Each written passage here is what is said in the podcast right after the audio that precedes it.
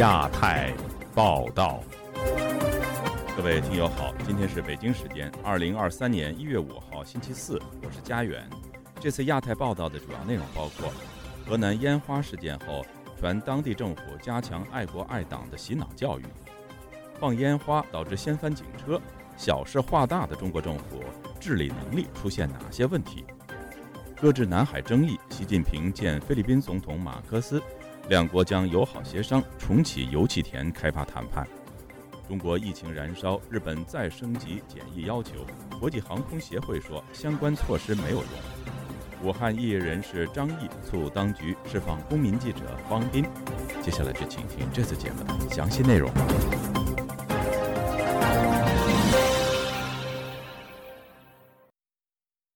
河南周口鹿邑。因燃放烟花导致警民冲突事件仍余波荡漾，网传一份鹿邑县教体局会议概要，要求及时展开思想教育工作，教育学生要爱国、爱党、爱社会。有分析指，习近平时代最重视思想政治工作，甚至从小学生抓起。现在重提此事，恰恰证明工作失败。以下是本台记者黄春梅发自台北的报道。河南周口烟花事件后，鹿邑警方宣称已对涉案的八名违法行为人以涉嫌寻衅滋事立案侦查，其中六个人已抓捕到案。网络上随即流传着所谓的价码说法，称起哄的给两到五百元，砸车的给一到三万，又把矛头指向所谓的外网发起者，口头培训年轻人，最多行政拘留十五天，而且会得到全国人民的支持。资深政治评论人陈破空对本台表示：“中共是个务实的利益集团，总是拿钱收拾，把中国社会搞成一切向前看，让中国人认为世上没有真正的真理、民主和人权概念，人就是靠钱支配。中共一旦知道说有不管是白纸革命还是烟花革命，背后都是有钱，那就会愚弄一些人，一些小粉红、老粉红就跟着会起哄。中共觉得是一个利器吧，拿钱说事。”来淡化政治，或者是呃消磨人民的抗争，成了一个他的惯用的手法。住在河南的庄先生接受本台访问时表示，他看到了烟花事件相关报道，他认为放烟花是正常的娱乐，只要不影响安全，不会造成伤害。如果真的情况严重了可以；要如果一般的没有什么情况，那不用抓人。事发后，除了警方迅速抓人清理战场之外，网传鹿邑县教体局会议概要提及。路易多个地点出现大规模聚集、燃放烟花爆竹的现象，出现问题人员年龄段在二十以下，甚至是十五岁以下的青少年和学生。教体局要求及时开展一次思想教育工作，主题为青少年思想与法治教育。此外，会议概要还要求教育学生爱党、爱社会、爱学校，并对学生进行感恩教育。最后还不忘提醒各单位禁止出现人访、信访的问题，更不要出现越级上访的现象。还要求校长要摸清教师假期去向，尽量不外出。陈破空指出，中国不管做多少爱国爱党教育，没有爱国，只有爱党。感恩共产党、感恩总书记都无济于事。就算对青少年展开所谓的洗脑，下次再发生类似事件，还是会大吃一惊。他说，中共没有意识到自己的思想和时代青少年完全脱节。习近平时代的失败，因为习近平时代是最讲思想政治工作、最讲教育，还是从这个小学生抓起，已经搞了十年。那现在还来提这些东西啊，并不是。对共产党来说不新鲜，但是却恰恰证明他们的失败。滞留台湾的中国异议人士龚宇健接受本台采访表示，烟花事件已经闹到海外，新闻还在发酵，必然惊动当地舆情管理，后续处理还要报给中央。他说明中共处理原则：如果事件没闹到海外，就不了了之；一旦闹到海外，还成为焦点事件，中共也有一套处理流程。抓警车的这种。这种影像的话，已经是流传到海外以后，这种海外的这种新闻在发酵以后的话，就变成一个不是一个单纯的自然事件，而是在中共的眼里的话，可能就会变成一个像那种灰天鹅啊，那种那种颜色革命啊，就是上升到一种政治的政权的高度。中国喉舌《环球时报》三日发表社评指，在路易警方通报相关情况后，还有个别自媒体博主发文对作恶者表达同情，甚至是共情。试图为其冲击秩序的恶劣行为寻找合理性甚至正当性，环时提醒着，从某种意义上，这一类的声音比违法行为本身更具有破坏性。他们在互联网上很容易将负面影响放大，甚至引发模仿，值得高度警惕。陈破空解读环时的评论，指环时发出一个信号，一方面要秋后算账，一方面有警告意味，不要继续跟进。陈破空预期白纸运动到烟花事件不会成为过眼云烟，未来将以不同形式展现。就算出头人物被抓、被放进看守所、监狱，甚至判刑，但是吓不走其他人，因为不可能把所有人都抓起来，绝大多数的人仍会持续的不断与中共斗争。这是人们在绝望中的反应，某种程度自我意识的觉醒。自由亚洲电台记者黄春梅台北报道。有中国媒体日前发文提到，二零二二年以来，中国官场出现许多所谓逃逸式辞职现象。同时，从近期的白纸运动到烟花运动，当局的公权力不断受到挑战。疫情大爆发之下，百姓对于官员的治理能力更是怨声载道。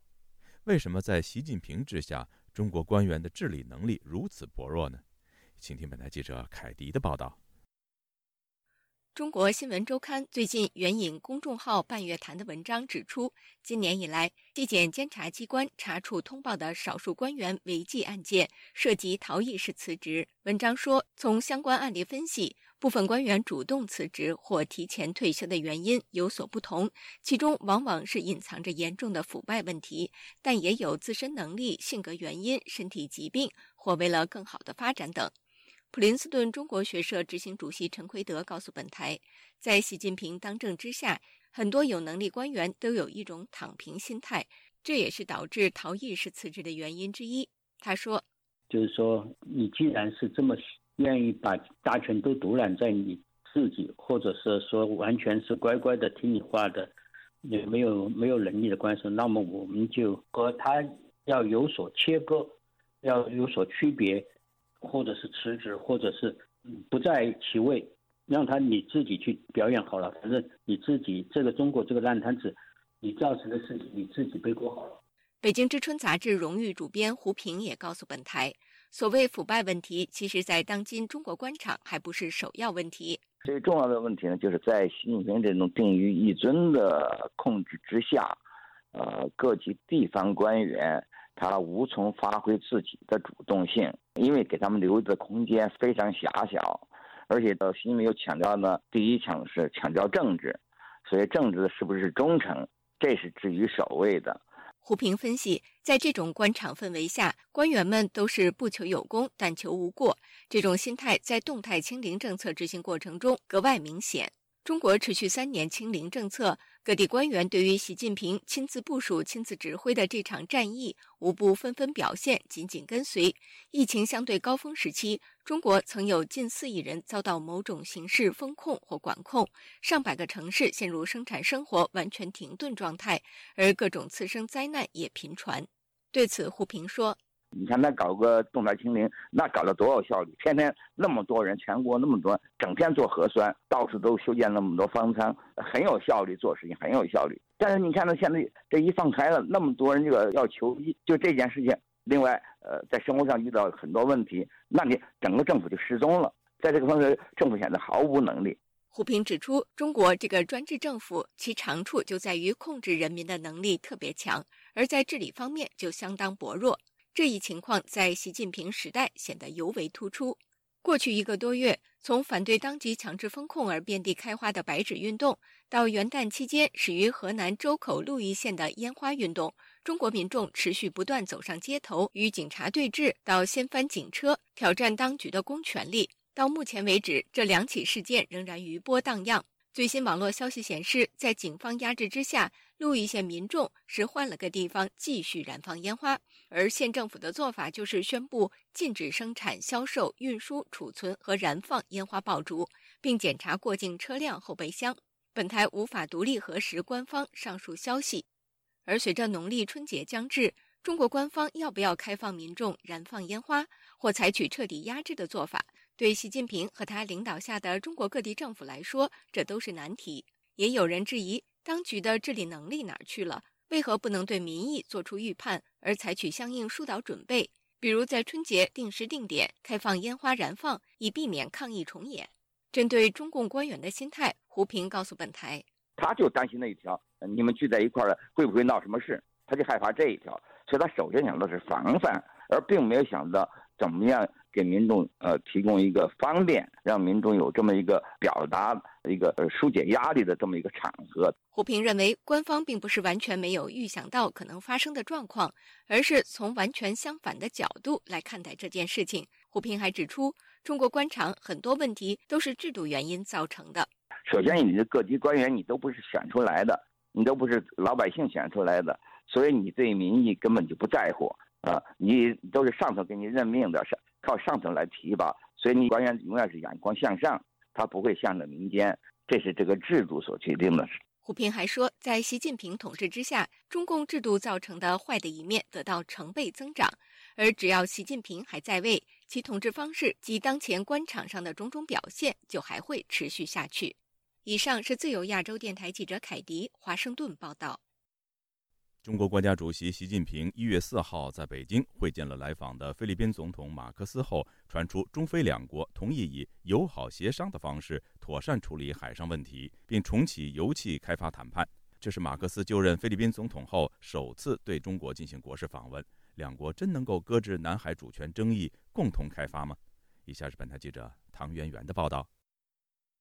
本周三，习近平在北京以二十一响礼炮高规格欢迎马克思的到访。根据中国外交部，习近平在与马克思会面中指出，中非虽然国情不同、体制各异，但在追求发展的道路上目标相似，合作潜力巨大。习近平向马克思承诺，中国会帮助菲律宾进行乡村振兴，并协助新建基础建设。在没有指明南海的情况下，习近平还说，中方愿同菲方继续以友好协商方式妥善处。处理海上问题，重启油气开发谈判，推动非争议区油气开发合作。中国外交部还转述马克思的谈话，他也在会上重申中菲两国的友好关系。他提到，中国是菲律宾最强劲的合作伙伴，没有什么能够阻挡菲中友谊的延续和发展。菲方坚持一个中国政策，菲方愿继续通过友好协商妥善处理海上问题，同中方重启油气开发磋商。感谢中方为菲律宾抗击疫情提。供的宝贵帮助。对于马克思此次参访中国，华盛顿智库战略与国际研究中心东南亚项目与亚洲海事透明项目主任波林以书面方式回复本台置评请求时表示，马克思的拜访属于例行外交公事，并没有独特的意涵。菲律宾希望与他北边的邻国中国保持友好关系，这很正常。在马克思上任前，前面几位菲律宾总统也做过相同的事。美国智库东西方中心华盛顿办公室主任利马耶也告诉记者，菲律宾总统访问中国，并不会改变菲律宾身为美国盟友、美菲两国友好的事实。It's just useful to remind that the Philippines is a U.S. 我必须提醒大家，菲律宾是美国签订条约的盟友，美菲两国近期才深化了盟友关系，所以我不觉得马克思此次拜访是想向中国靠拢。此次参访比较像例行公事，菲律宾基于国家利益想和中国维持好关系。我们也看到很多菲律宾的商业代表和马克思一起到访北京。所以，此次会面双方会更聚焦在经济与商业方面。学者们一致认为，马克思此次的到访将无法解决中非两国在南海主权的根本性争端。利马也表示。I'm pretty sure that the respective views on the South China Sea. 我相信中非双方对于南海主权的不同意见会被高级官员们拿出来谈。不过这方面的谈话应该不会被公开。我相信，就算双方进行谈话，彼此的分歧也不会被解决，因为中国在菲律宾主张具有主权的南海海域进行具有侵略性的军事行动，尤其在近几个月。中国的军事行动变得更加频繁，这包括中国在南海回收火箭时割断了菲律宾海军正在拖曳该火箭的绳子。战略与国际研究中心东南亚项目研究员纳塔莱加瓦也认为，两方领导人在南海争端中无法得到大进展。尽管中非两方同意重新开启油气共同开发谈判，这将会是两方在南海议题中取得共识的进展，但这并没有解决南海争端的根本原因：中国在海权与领土的扩张，以及中国将南岛的岛屿军事化。外界关注中非两方此次的会面是否能解决中国国内经济疲软的燃眉之急，像是由菲律宾向中国提供外资，或是透过在菲律宾拓展“一带一路”来解决中国产能过剩的问题。利马也认为，菲律宾多数时候是外国资金的吸收国，而非投资国，因此马克思此次的拜访未必能为中国带来菲律宾资金。I don't personally see much relationship there. 我不认为此次拜访能深化菲律宾对中国的投资关系，因为菲律宾是外国资金的吸收国，而非向外投资国。我相信菲律宾会持续在中国寻求贸易、旅游业以及投资资源，但中国并不会有办法在菲律宾找到外资。针对“一带一路”的可能扩展，波林则持不看好的态度。当菲律宾总统杜特尔特在任时，中国曾向菲律宾承诺数十亿美元的投资。当时中国的经济良好，“一带一路”的资金也相当充足，但是当时中国的承诺并没有兑现。因此，我认为马克思此次出行，就算中国承诺拓展在菲律宾“一带一路”，他的承诺也很难兑现。纳塔莱加瓦也认为，菲律宾有巨大的基础建设需求，因此马克思很看重“一带一路”的潜力。不过，在杜特尔特担任菲律宾总统的前期，菲律宾也跟中国签订了许多建设与投资协议。这些协议到最后几乎都没有被落实，因此，纵使马克思宣布此行他要与中国签订许多建设合约，他在谈判时也需要很小心，以确保新签订的协议最后能被实践。自由亚洲电台记者唐媛媛，华盛顿报道。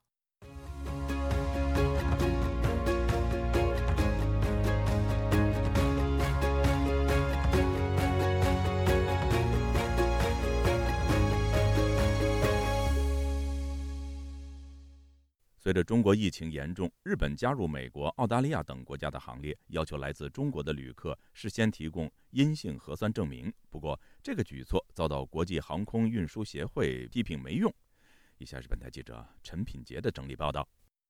日本首相安田文雄一月四日表示，将加强现行对中国入境人士的边境管制措施。自本周日一月八日起，从中国入境日本或是七天内曾经到访中国的旅客，必须提供新型冠状病毒核酸检测阴性证明。同时，入境之后必须在日本的机场接受快筛测试。这一次的防疫措施仅针对来自中国大陆的旅客，不包含香港、澳门。日本政府目前实施的是去年十二月二十七日所公布的中国限定边境管制强化方案，包括七天内曾经到中国旅游的旅客都必须在入境日本时接受新冠病毒筛检，检测阳性并且有症状的人必须在隔离设施内隔离七天，无症状的人也需要隔离五天。但是，国际航空运输协会 IATA 的理事长沃尔舍却对各国的防疫举措表示极度失望。他在一月四日发表声明说，这些措施对于阻止疫情蔓延没有效用。他认为，过去三年这些反射式的盲目措施已经证实并没有成效。他也说，政府的决策必须基于科学事实，而不是科学政治。在中国疫情升温之后，多个国家，包括美国、英国、韩国等，均对来自中国的入境旅客收紧防疫措施。而中国外交部发言人毛宁在周三的记者会上就再度强调，各国的防疫措施应当科学适度，不应该借机搞政治操弄。在此之前，他也警告北京可能会采取反制措施。不过，美国白宫发言人尚皮耶就在周二回应，北京没有理由对于美国及其他国家针对来自中国航班旅客采取防疫措施进行报复。此外，美国国务院的发言人普莱斯也在头一天强调，针对中国旅客入境的相关措施是基于科学，有非常稳固的公共卫生基础。自由亚洲电台记者陈品杰华盛顿整理报道。向外界披露武汉疫情实况的公民记者方斌与外界失联已近三年。他目前的处境众说纷纭。近日，武汉有异议人士与当局交涉，要求释放方斌，认为过去数年疫情惨重，事实证明中国当局欠方斌一个公道。现在是时候让这位人们心中的勇士重获自由。以下是本台记者高峰的报道。这武昌殡仪馆这里面尸袋，刚才我照给你们看了，现在又多了。刚才三个，现在我数一下啊，尸袋，一二三四五六七。八有八八个。二零二零年二月，武汉市民方斌到武汉第五医院偷拍，据他介绍，在短短五分钟内，院方搬出了八具尸体。第五医院是武汉市内其中一家指定收治新冠病毒感染者的医院。视频被公开后，方斌被当局以曾到访医院有可能受感染为由被带走。二月九日，这位公民记者与外界失去联系。过去两年多，方斌的处境备受国际社会关注。武汉异议人士张毅近日在社交媒体透露。自己曾向武汉国保相关部门、政法委系统等交涉，要求释放他心目中的勇士。本台尝试向张毅求证，但他拒绝披露详情，不方便接受电话采访啊。武汉公民高飞对张毅的行动表示关注，但未能证实张毅采取的交涉方式。呃，我们维稳对象跟他们。都有联系的，或者是直接打电话，或者是去约他们去见面去沟通一下。还有一个就是呃书面的这种申请的是吧？呃，基无外乎就是这三种的。在在国内这种情况的话，你只要是呃做一些良心的事，基本上都是有风险。这个也是他不愿意跟外界透露更多的信息呀，更多那个了。你如果是要释放的，比如说无罪释放的，那国宝可能说，但是你不要跟外外界说那么多，是吧？高飞对于方斌获释的前景表示审慎乐观，是不是会有一些妥协？我我期望说他们就是说，呃，不对外公开，就是呃，就是说过年了或者什么时候啊，会把他给呃放出来，或者是无罪的那种，是吧？不公开的那种形式。啊，承诺什么时候会会会把它释放，或者说什么时候开庭啊，或者当庭宣判释放，呃，我我希望有这种这这种比较好的一些期盼。张毅在社交媒体留言说，方斌早在三年前已利用视频预警，现在所发生的一切大大超过方斌当年在武汉封城时所拍的视频。他说。我们一起努力救方斌，就是救我们自己。这是中国欠方斌的。方斌最早告诉我们，疫情是会死很多人，逝者已去，方斌该回家了。那我认为的话，呃，指的就是说，啊，疫情给给中国人民这个带来了一系列的这个灾难。方斌先生当时的这个预警，包括啊一些预判。包括经济啊、民生啊、啊这个之类的所有的一些预判，那么现在的大家都看到了，包括各类副作用的、次次生灾难的，已经是不用我再说什么了，而且大大的超过了方斌先生之前的预警。呃，近三年的是吧？这个疫情搞的是吧？生灵涂炭的，这么多人无辜丧生的，是吧？都证明了这个方斌先生所言非虚啊。方斌的下落众说纷纭。去年曾有消息传出，他被关押在武汉江岸区看守所，案子已被起诉到武汉市江岸区法院，甚至一度传出方斌已被判刑。武汉公民高飞却认为，真正能提供答案的只有当局。包括你说的这些信息，基本上没有看到说哪个确证的。他们家人的肯定是，他们也不愿意外界的，因为关注方斌而给他们带来了一些更大的压力。哦，还有说政府对他们高压啊，会给他们的工作质量、生活带带来一些影响。今天，病毒的危害、病毒的猖獗与暴政同行。病毒的根源是暴政，只有铲去暴政，才能铲去病毒。三年前，方斌的声音透过社媒传遍世界。因为披露武汉疫情而卷入漩涡的几位公民记者里，陈秋实在失联多时后再次现身，张展则以寻衅滋事罪被判刑，长期在狱中绝食抗争。相对来说，方斌形同人间蒸发。当时确确实实的说，我们老百姓是啊无路可走了。方斌先生他也意识到这样一种呃非常危急的状态嘛。啊，喊出来要起来要要革命之类的一一些一些口号，类似的一些口号，而且现在也证实了，现在的三年的疫情也证实了啊，呃，方先生当时的这个呃所呼吁的呃，完全都都不算是过激行为。如果当时针对方先生的一些口号啊，去去做一些事情的话，那么我想现在中国呃不至于有多大的灾难。当局对确实是他们特别警惕的。据了解，方斌的家属一直没有签署律师委托书，至今也没有收到当局发出的任何法律文本。自由亚洲电台记者高峰香港报道。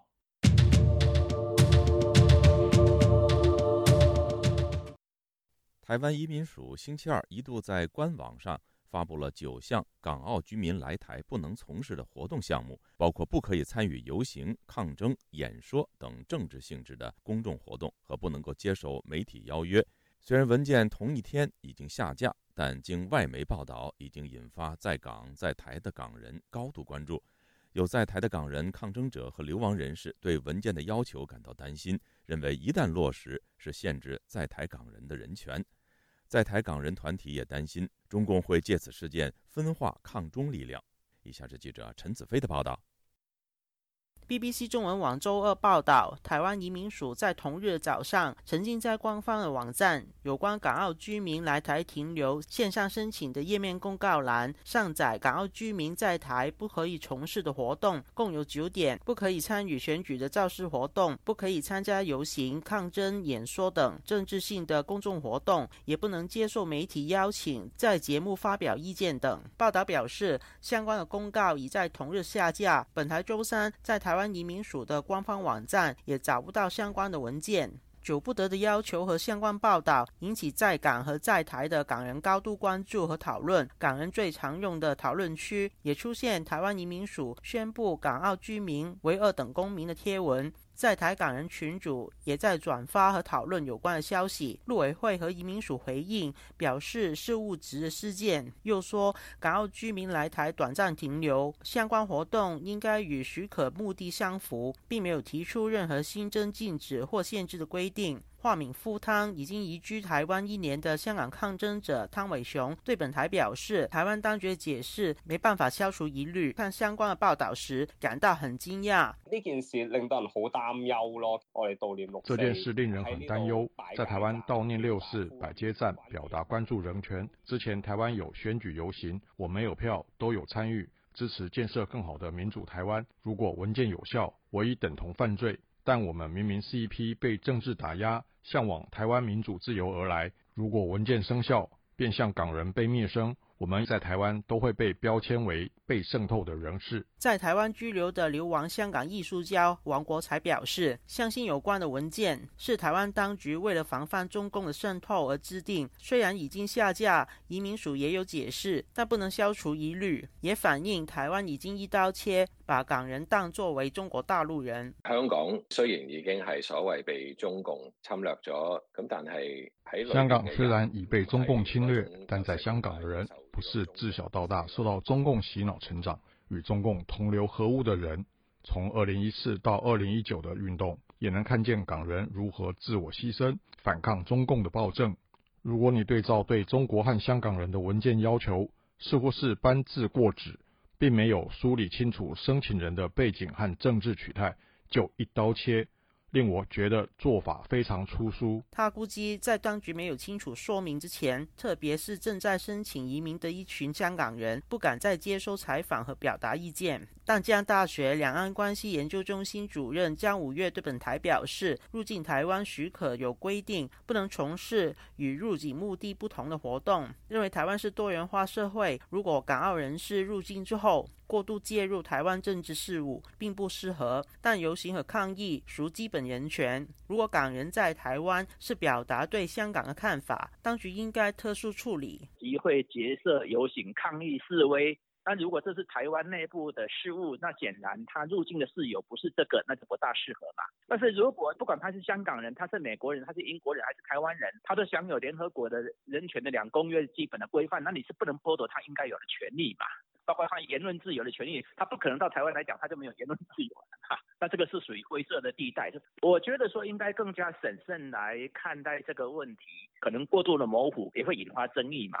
台湾香港协会理事长兼时事评论员双普也表示，担心台湾当局如果没有趁早解释，会使事件变成中共发挥的锐实力，影响到台湾政治机会。中国很多的内容农场一贯的是挑拨香港人跟那个台湾人之间的关系，中共会利用这个地方来继续挑拨两方，诱导、撬动台湾政治跟选举的东西。你是给人家一个温床，让人家来投毒啊！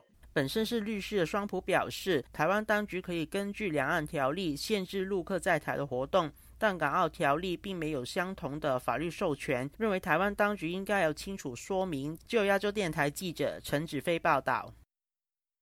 公益组织长沙赋能负责人程渊去年对外披露他在湖南赤山监狱服刑的情况后，与家人中断了联系。家属相信程渊遭到了狱方的报复，不排除。他再度被送到高戒备监区服刑的可能。以下是记者高峰的报道：程渊与家里最后一次通电话是在去年七月，其后家属没有再接到他的来电和信件。成渊身在美国的妻子施明磊说：“赤山监狱狱政管理科一月三日接受成渊姐姐电话查询的时候，这样回复。然后那问到成渊。”的身体状况这些，然后他们就说，呃，一切都很好。然后那呃，成员姐姐又追问为什么成员没有打电话，然后也没有他的信件，然后对方就很无耻，就是赤山监狱的说法是成员自己不想打，他们不能强迫成员打。成员上一次在打电话的时候，然后成员就说他每个月。啊，就是都会打电话过来，所以现在这个赤山监狱的说法就是就非常的无赖。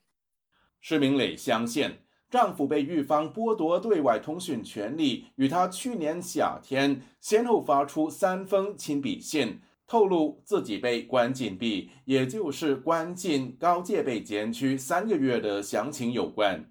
成渊在呃之前的呃信件和呃通话中都提到了，他从一月十八号转到赤山监狱当天就被关到了禁闭室，然后就是有足足三个月的时间，然后就是每天有高强度的劳动啊，他在里面睡在一个呃一个行军床，就是那种折叠床。另外他在信件里面也提到。我们之前给他存存的钱，他一直没有收到，所以就是他们不让成员去消费。呃，为什么又失联？也有可能他又被关禁闭了。然后那那现在就是我们我们家属呢，就是要求还是要求去会见。施明磊从过来人口中获悉，关禁闭与不人道对待几乎画上等号。囚犯每天会长时间罚站或罚坐。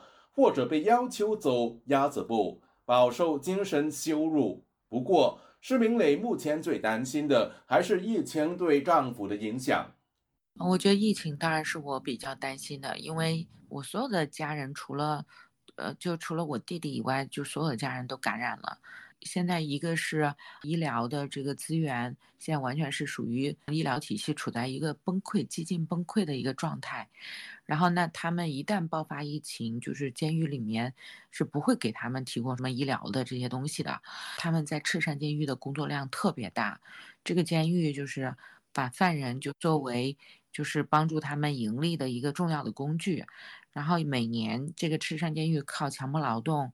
啊，它有创创收大概有一个多亿人民币，然后所以这个是我比较担心的，因为他的工作量很大，就每天要干十三到十五个小时。日本明治大学比较法研究所访问研究员潘家伟相信，成员与外界中断联系，与他披露赤山监狱的实况有直接关系。在看中国的看守所或者是中国的监狱。呃，里面的看守人员，他们的行为其实有多少能够受到这个法律上面的一些呃控制？呃，令人担心就是说，被监押的呃人士，他们在看守所或者是监狱里面被虐待的话，根本是在法律上很少能够有任何对他们的一个人身安全的保障。我们非常担心他现在的个人的安全，呃，呼吁各界要继续关注。公益组织长沙赋能长期关注残疾人士的权利，成员是义务法律人士，曾推动多起关于乙型肝炎、艾滋病歧视和计划生育政策的诉讼。二零一九年七月，长沙国安带走成员以及他两名同事，其后三人被判定颠覆国家政权罪成立，被判刑五年的成员。要到二零二四年才能出狱。自由亚洲电台记者高峰香港报道：江西致远中学学生胡新宇失踪案超过八十多天后有了新的进展。警方表示，胡新宇可能是有厌学情绪而自行出走。目前为止，尚没有发现他的具体去向和下落。警方也排除了学校相关人员的犯罪嫌疑。对于这些说法，胡新宇的家属却难以接受。以下是本台记者陈品杰的整理报道。江西一名十五岁的高中生胡新宇，去年十月在校园内失踪，到了二零二三年的一月四日，已经过了八十二天。中国媒体就报道，当地的警方与家属及律师在一月一日曾经会面。江西警方的最新说法认为，胡新宇有可能有厌学情绪，自行出走。不过，胡新宇的舅舅就告诉中国媒体，这是警方在初期就有的调查方向，目前没有实际证据可以证明。同时，警方也表示，目前排除学校相关人员的犯罪嫌疑。在此之前，胡新宇的家属质疑学校监控视频遭到删减，警方对此也回应，监控设备生产商海康威视的技术人员在鉴定之后，表明视频没有被删减。不过，相关的说法就引起家属不满。胡新宇的舅舅说，他们不能完全信服，会自费委托司法机构再做鉴定。在一月二日，胡新宇的父母、舅舅等家属与许多的互联网直播主曾经前往学校后山搜索，并开直播与网友们一起寻找相关的线索，但是并没有收获。根据本台此前报道，十五岁的胡新宇是江西致远中学的高一新生。他在去年十月十四日的傍晚在校园失踪，一直到当日的晚上十一点四十分，学校的班主任才通知家长。胡新宇失踪时只带了一支录音笔。根据当晚住宿生的行程安排，胡星宇应该要前往教室晚自习，但是从宿舍到教学楼的路程有一段是监控盲区。学校监控摄像头最后拍到胡星宇出现在宿舍楼，至此之后就没有发现他的身影。胡新宇的失踪过程离奇，也在互联网上引发广大关注。而警方长时间调查至今仍没有进展，引起网民不满。有网民就与其他失联多日之后遭到寻获的案件相比，批评江西的警方办事不力。也有网民翻出致远中学过去的学生失踪或是命案，要求一并给个交代。互联网上对于这名高中生的失踪原因和目前下落众说纷纭，不过都缺乏相关的证据。自由亚洲电台记者陈品杰华盛顿整理报道。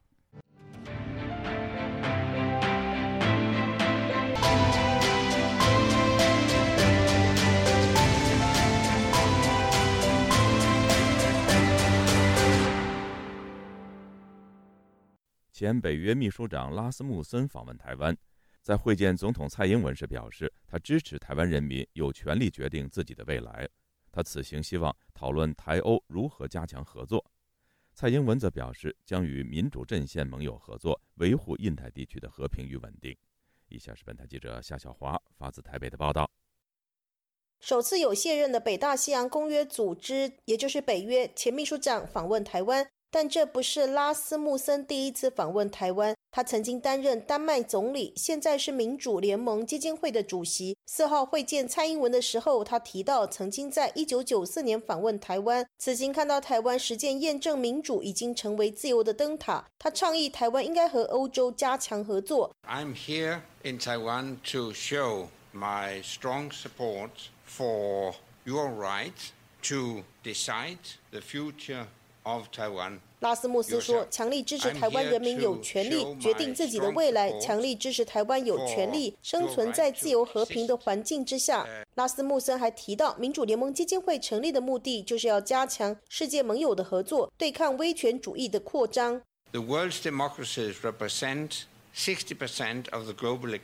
他提到，全球民主盟友占全球经济百分之六十。他相信这一股令人敬畏的力量，也会对威权国家，包括北京在内，有一些贺阻的作用。如今，台湾是一个强劲的民主国家，属于全球民主阵营大家庭的一份子。拉斯穆森呼吁，必须尽力捍卫自由民主的价值。蔡英文则提到，台湾和许多成功的民主国家一样，经历过威权统治，深知民主自由得来不易，更珍惜这个宝贵的资产。蔡英文说：“台湾守在全球民主防线的最前线，面对威权主义的不断的扩张。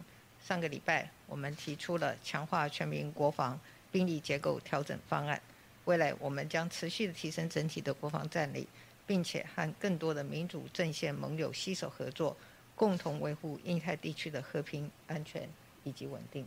台湾国防安全研究院国家安全研究所助理研究员钟志东接受自由亚洲电台采访指出，去年八月佩洛西访台，中国发动围台军演，引发台海危机之后，北约首次针对台海问题召开秘密会议。七大工业国以及欧盟等都表达关切。中国外交部长王毅当时还驳斥七国集团声明是废纸一张。钟志东说：“显示整个欧盟，就是欧洲国家对台海的这个问题啊，越来越关心的这样子的一个基本的一个态势。不过我个人是这样子觉得啦，就是他们关心归关心啊，哈，简单一句话就是有想法没做法。”就是他们是很关心，但是是说，实际上面来讲，他们对台湾能够做出什么样的台海，能够做出什么样，就是目前来讲啊，一些具体的一些计划，我目前还没有看到有这样子一个态势啊。台湾政治大学东亚研究所名誉教授丁树范接受自由亚洲电台采访也说，俄乌战争把这个欧洲人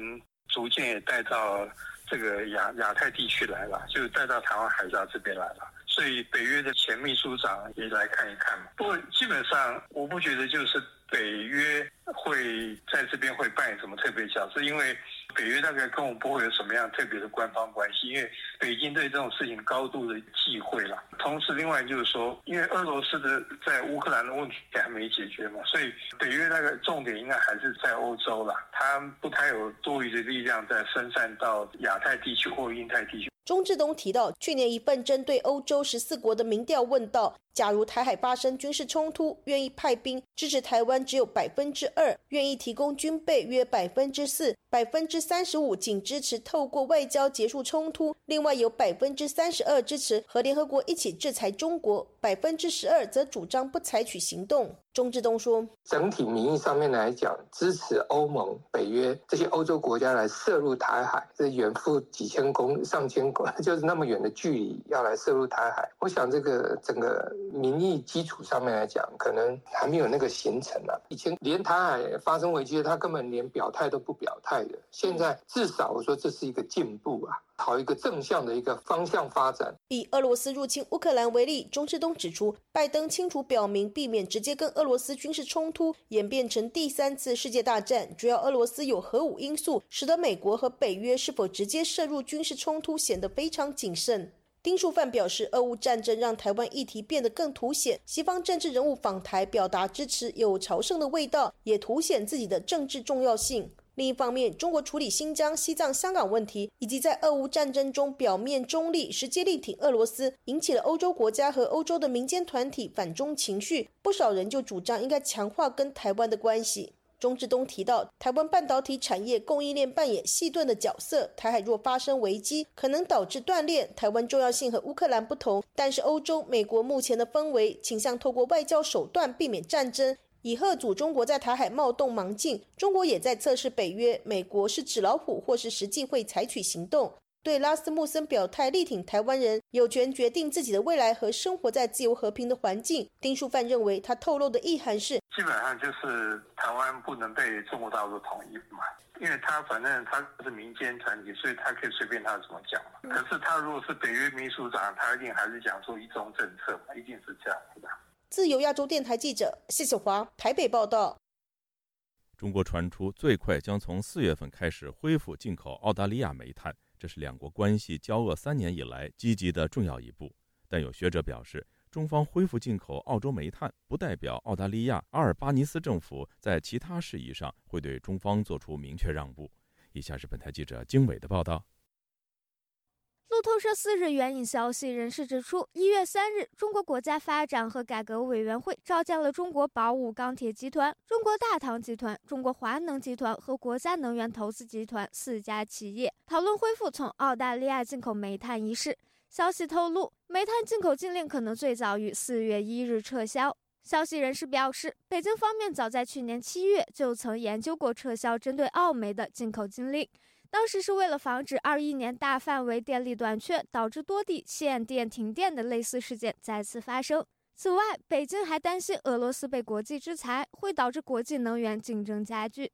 美国智库哈德逊研究所高级研究员华特斯在接受本台采访时表示，中国重启澳煤进口将直接有利于澳大利亚出口商和中国消费者。但我不认为这是北京重启与澳大利亚的外交关系。北京更感兴趣的是确保国内公司有充足的价廉的煤炭，而不是与阿尔巴尼斯政府交朋友。北京对澳大利亚的葡萄酒和其他商品仍有诸多的限制。北京认为这些商品对中国经济并不是不可或缺的。澳大利亚和中国针锋相对，最早可追溯到新冠疫情爆发。澳大利亚是世界上第二大煤炭出口国，而中国曾是澳大利亚最主要的贸易伙伴。但随着新冠疫情爆发，时任澳大利亚总理的莫里森推动对新冠溯源的国际调查，此举被认为是针对中国。作为反制，中方限制国人前往澳大利亚留学和旅行。中国驻澳大使馆还列举了澳大利亚涉华的十四宗罪，但澳洲政府拒绝做出让步。两国在贸易、外交等方面多次发生摩擦，双方的频繁交锋使关系急剧恶化。中国不仅限制了澳大利亚的葡萄酒、牛肉和龙虾等产品进口，还在二零年对澳煤进口实施了非官方禁令。美国南卡罗来纳大学艾肯商学院教授谢田告诉本台，受此前严苛的防疫政策影响，中国经济持续衰退。虽然近期中国全面解封，但国际订单和产业链短期内无法恢复到正常状态。因此，中国重启澳煤进口是试图寻找重振经济的突破口。中国的经济状况确实是很很糟糕，因为中国经济已经陷入远远陷入的衰退的上面。那在这种情况下呢，它只需要寻找新的经济增长点。如果不能从迅速的从欧美市场拿到很多生意的话呢，澳大利亚就是它的一个选择。所以，中共的向来就是把这个经济作为一个政治牌来打。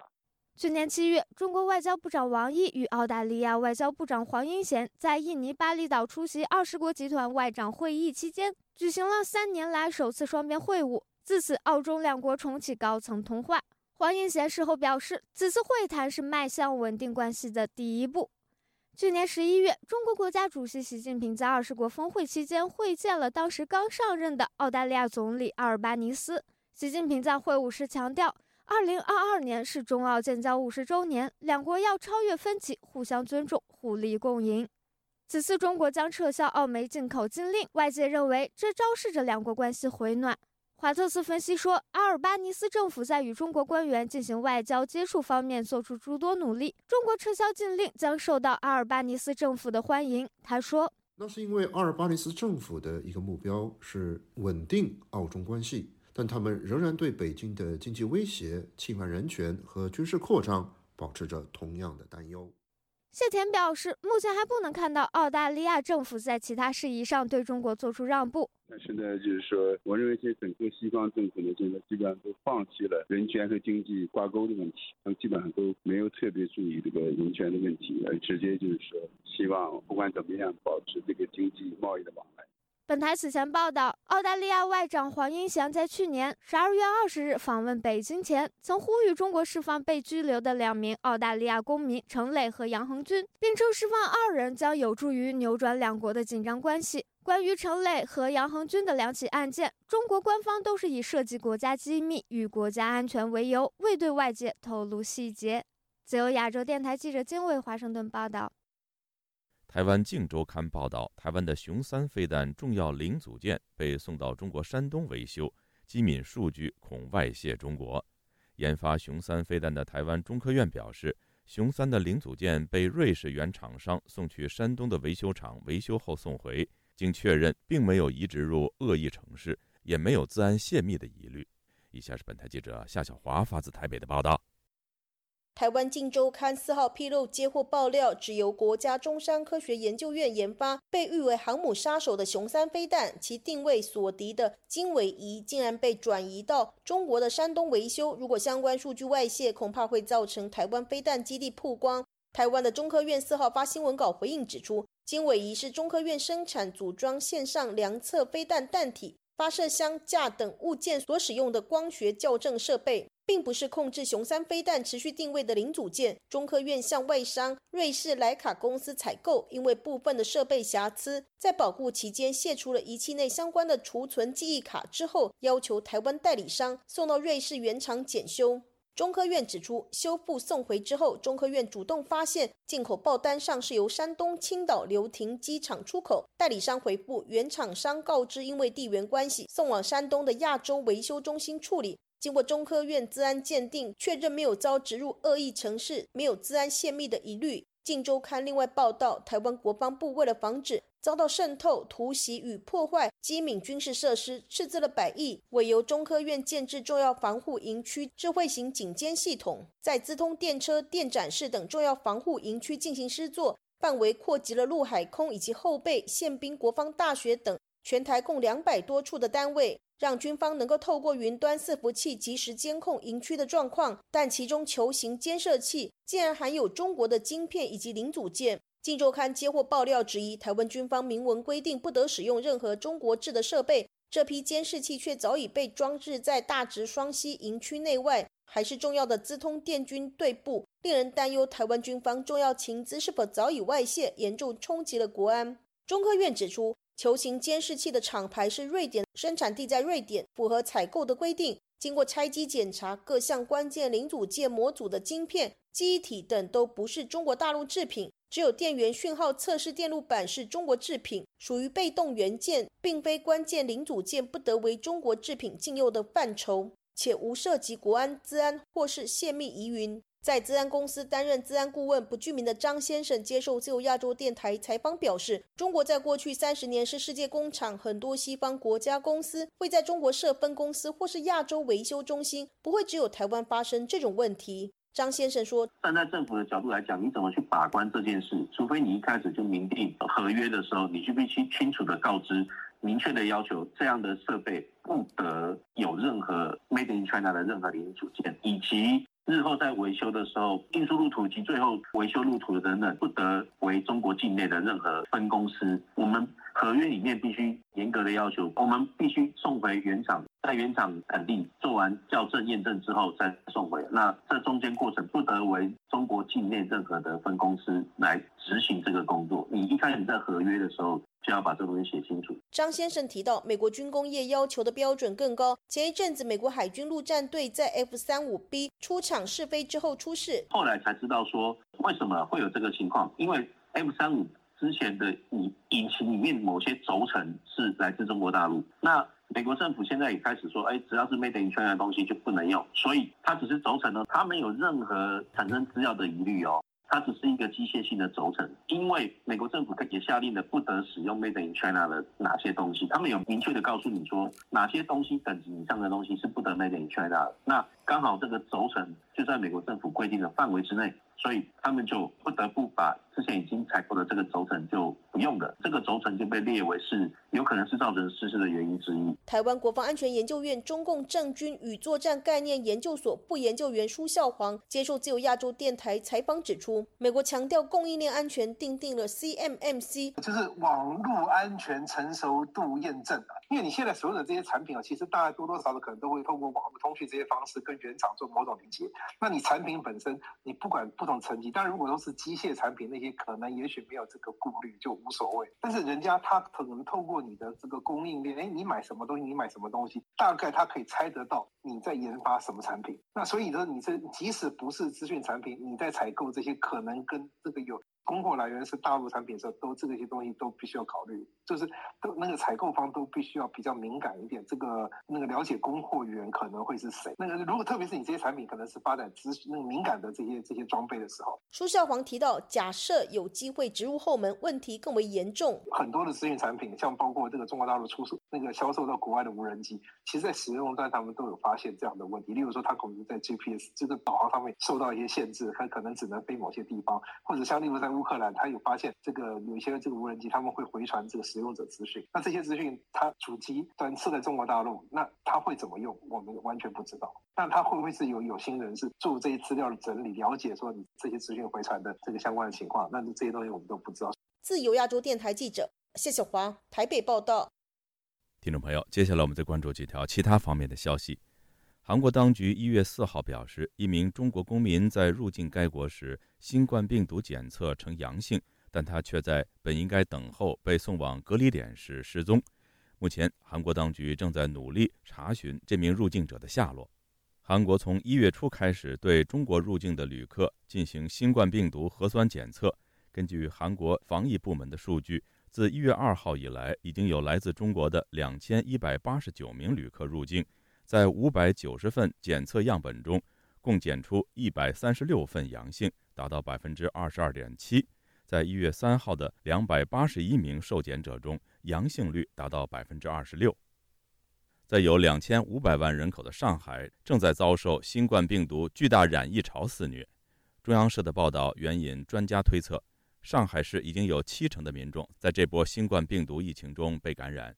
有药房的负责人说，退烧药布洛芬、体温计等抗疫药物和用品供货较为吃紧，目前每天进货量不稳定。以布洛芬来说，去年十二月三十号来了二十多盒，很快就销售一空。据海外维权网披露，一月三号是二零二三年元旦后首个工作日。